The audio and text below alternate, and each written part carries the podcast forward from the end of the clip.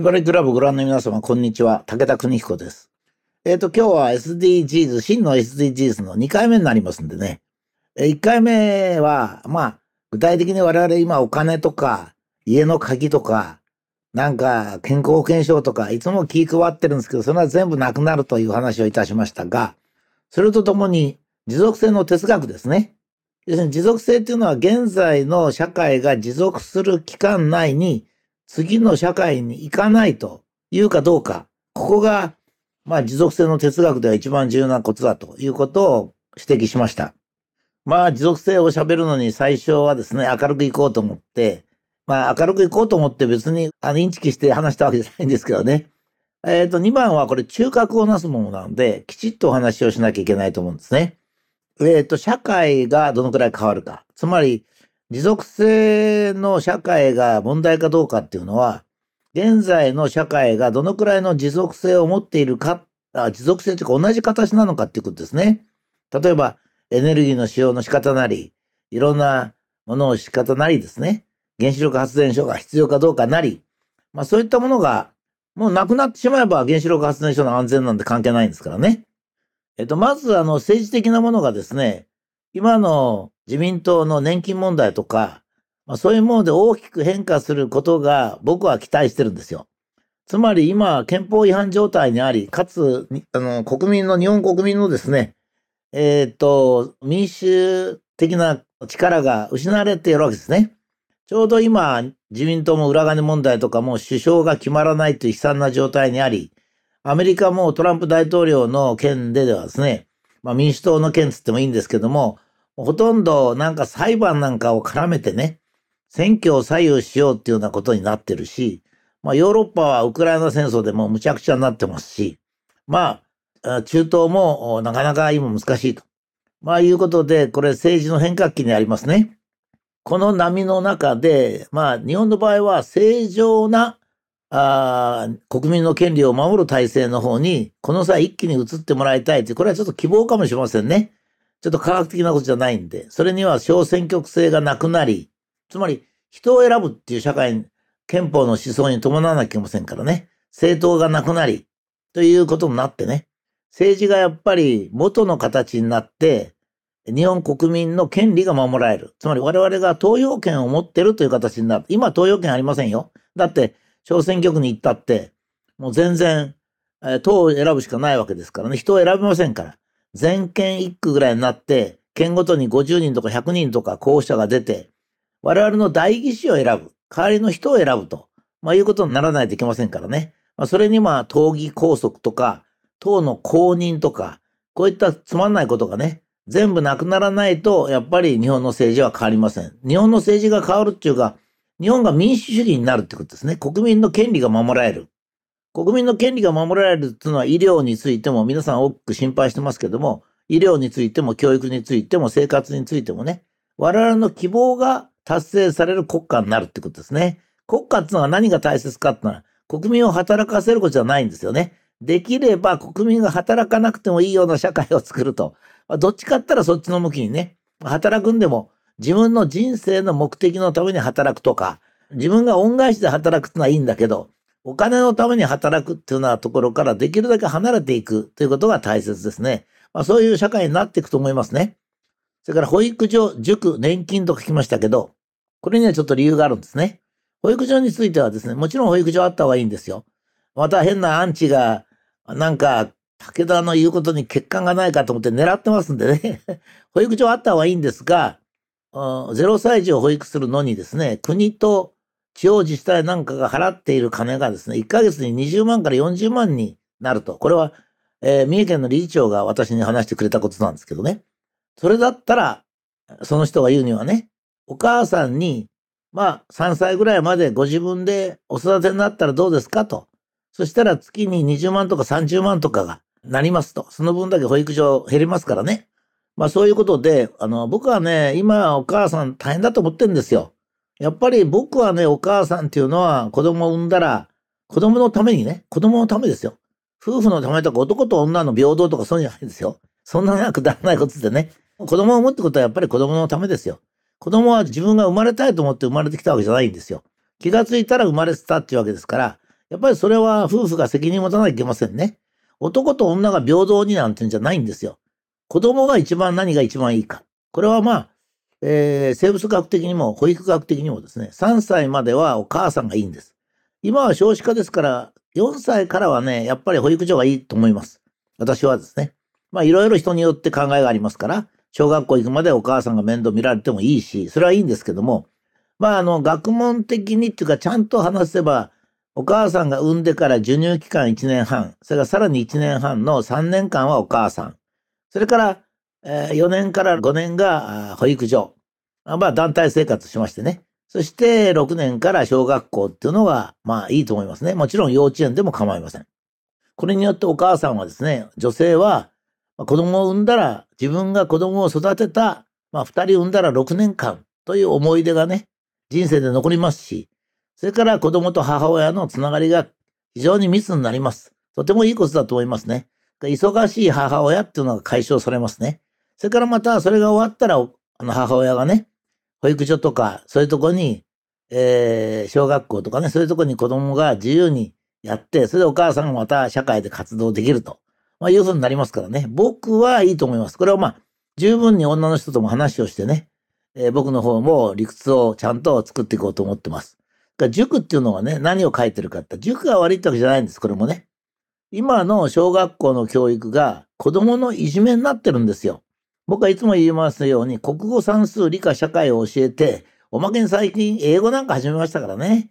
それを平均点を取ると、全く教育には意味がないんですね。小学校における教育の重要なことは、社会で生活する最低限の知識ですね。数学だったら100円引く75円ができればいいってことです。ここだったら、まあ、やっとやっとなんか本が読めればいいってことですね。そういうことで、あの、ぐっとレベルを下げて、その代わりにですね、やっぱり人間に必要な道徳心、ね。それから集団的にきちっと行動ができる力。まあ、こういうものをね、やっぱ人格ですよ。徳ですね。誠実な人。嘘をつかない人。嘘は泥棒の始まりですからね。僕は今までの人生で嘘をつく人でろくな人っていませんよ。何やってもダメです。あの人はこういう嘘はつくけど、嘘つきだけど、考えはいいなんてダメです。全然。それはもう考えがいくら良くても嘘さえついてればダメなんです。嘘は泥棒の始まりって本当によく言いましたね。だから、塾はむしろ小学校をぐっと減らして、塾を増やしてもいいぐらいなんですね。塾っていうのはまあ技術ですから。まあ技術を教える塾がまあ学問を教える。不必要な学問は塾で教えるってことですね。ですから、塾は特化してもらってね、えっ、ー、と、機械いじりの好きな子には機械いじり。絵を描いたり、お人形さんやったりするのが好きな人はそれ。っていうふうにね、目的別の塾を作ってですね、まあ、受験は全部僕はなくするべきだと思ってるんですよ。人間は受験がなくてもね、勉強します。まあ、これは、このひばりクラブでも何回もお話しましたように、私の体験でもそうですね。それから年金。つまり、今、まずは問題なのは、えー、っと、母親と子供とお年寄りなんですよ。まあ、いつも言いますようにね、僕ヨーロッパの真似嫌なんですけど、えー、ドイツとフランスの定年は75歳ですし、イギリス、アメリカは定年がありませんしね。やっぱり老人だと、年齢によって差別しないということを社会にきっちりすることですね。まあ、交通もそうですけど、運転の免許証もそうですけども、今マスコミはもう盛んにね、運転については、まあ、年齢差別を行っております。まあ、これをやっぱりなくすってことが非常に重要ですね。そして、年金を減らさなきゃ、年金減らすんじゃないや、逆だ。え年金は増やして、若者の負担を減らさなきゃいけません。年金を減らして、あ、増やして、若者の負担を減らすには何が大切かったら、とにかく、まずは75歳まで定年を延ばすことですよ。やっぱりね、人間はね、楽しく、年取っても働くってのがいいんですよ。楽しく働くんですよ。だからこれについては若い人がね、今なんか、どんどんどんどん時短してね、できるだけ働かないようにしてる。そうじゃなくて逆ですね。働くことが楽しい社会を作る。こっちの方に行かなきゃいけないですね。この3つがまず、だからこれはまあ、僕はね、近未来に日本人が求めれば全部そうなると思いますね。それからもう一つのこれはね、駅前マンション、信号機、通勤電車ってこれ何書いてあるかっていうと、全自動自動車ができますとね、えっ、ー、と、無人タクシーですね。無人タクシーに乗って、えー、勤務場所で行くのが今の電車賃ぐらいになるんですよ。そうなると、電車が大幅に減ります。なくなるかどうかわかりませんね。そうしますと、電車が大幅に減れば、結局駅前で降りる人が少なくなるので、いわゆる駅前商店街、駅前マンションがなくなります。これはもう具体的にですね、少し皆さん考えた方がいい時期ですね。それから信号機がなくなるっていうのは全自動自動車になりますから、上からの衛星で全部自動車の流れをコントロールしますから、どこにも信号機がなくなりますね。もしくは信号機がなくなるっていうか、可変式信号機って言った方がいいかもしれないですね。あの、車も来ないのに赤信号なんて、そういうことはなくなるってことですね。それから通勤電車なくなると。だってみんな自分の会社に行くのにね。まああの、もっと、えー、 Zoom がね、今の Zoom がもっと良くなりまして、自由にできると。それから通信環境がもっと良くなりましてね、仕事がどこでもできると。別に喫茶店で仕事してもいいと。まあこういうふうになりますので、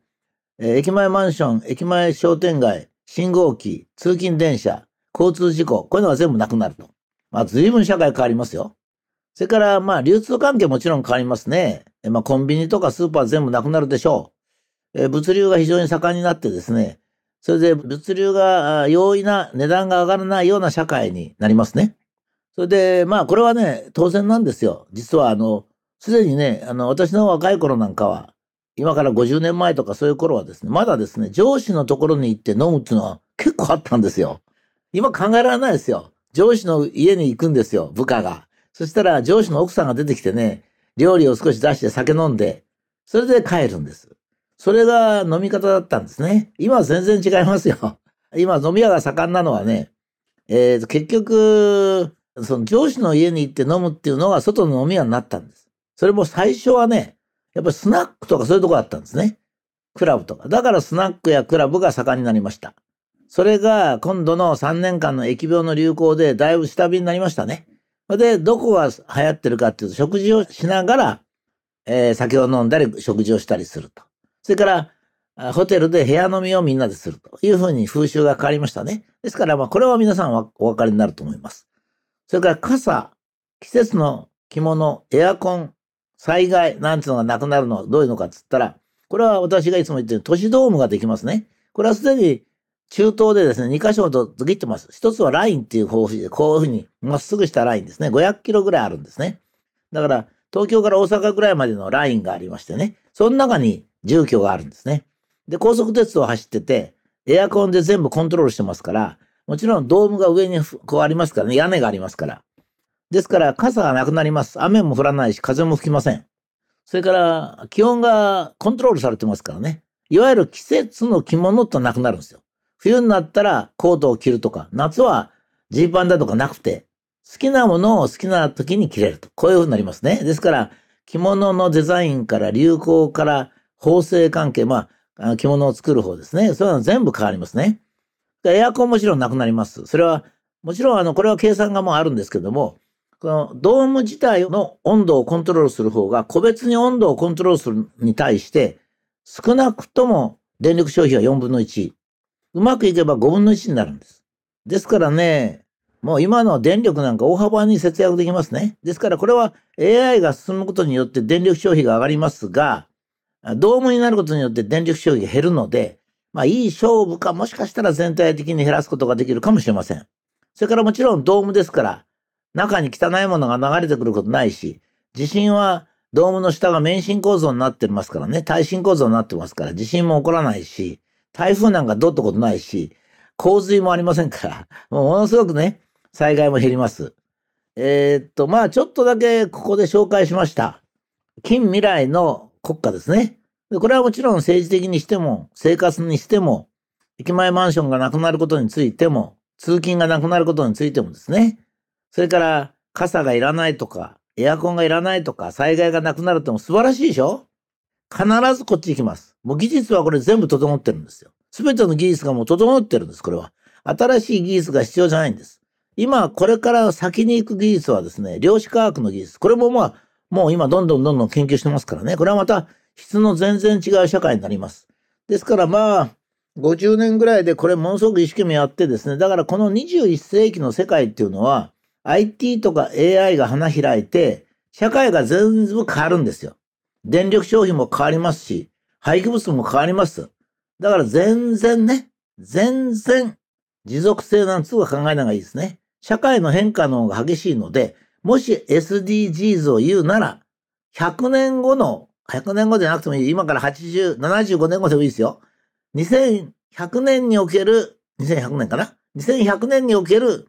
社会を、そこまではどんどんどんどん変わっていくので、持続性関係ないと。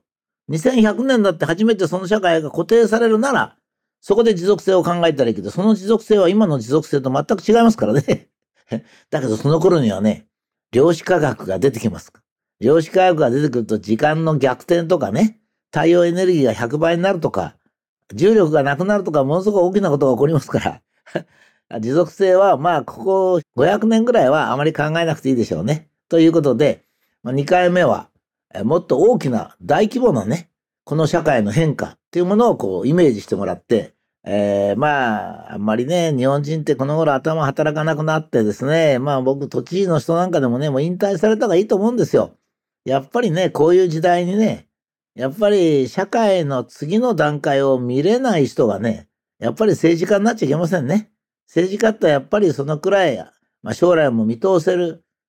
力もありね、知識もあるという人が積極的に政治家になって、そしてまあ持続性なんていうね、変なことを言わないと、まあ、いうことが政治家の第一条件になってくると、そういうふうに思いますね。え